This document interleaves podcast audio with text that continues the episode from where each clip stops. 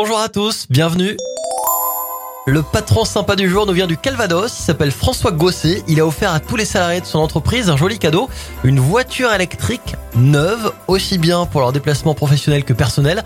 Une bonne chose également pour la protection de notre planète. Hein.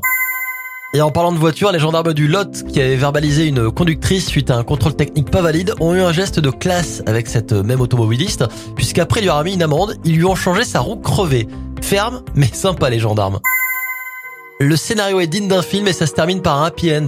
Un homme a survécu plus de trois semaines en mer en mangeant seulement du ketchup et des cubes de bouillon. Il s'en est sorti grâce au survol de son voilier par un avion. Il avait utilisé un miroir pour attirer l'attention du pilote grâce à la réflexion du soleil.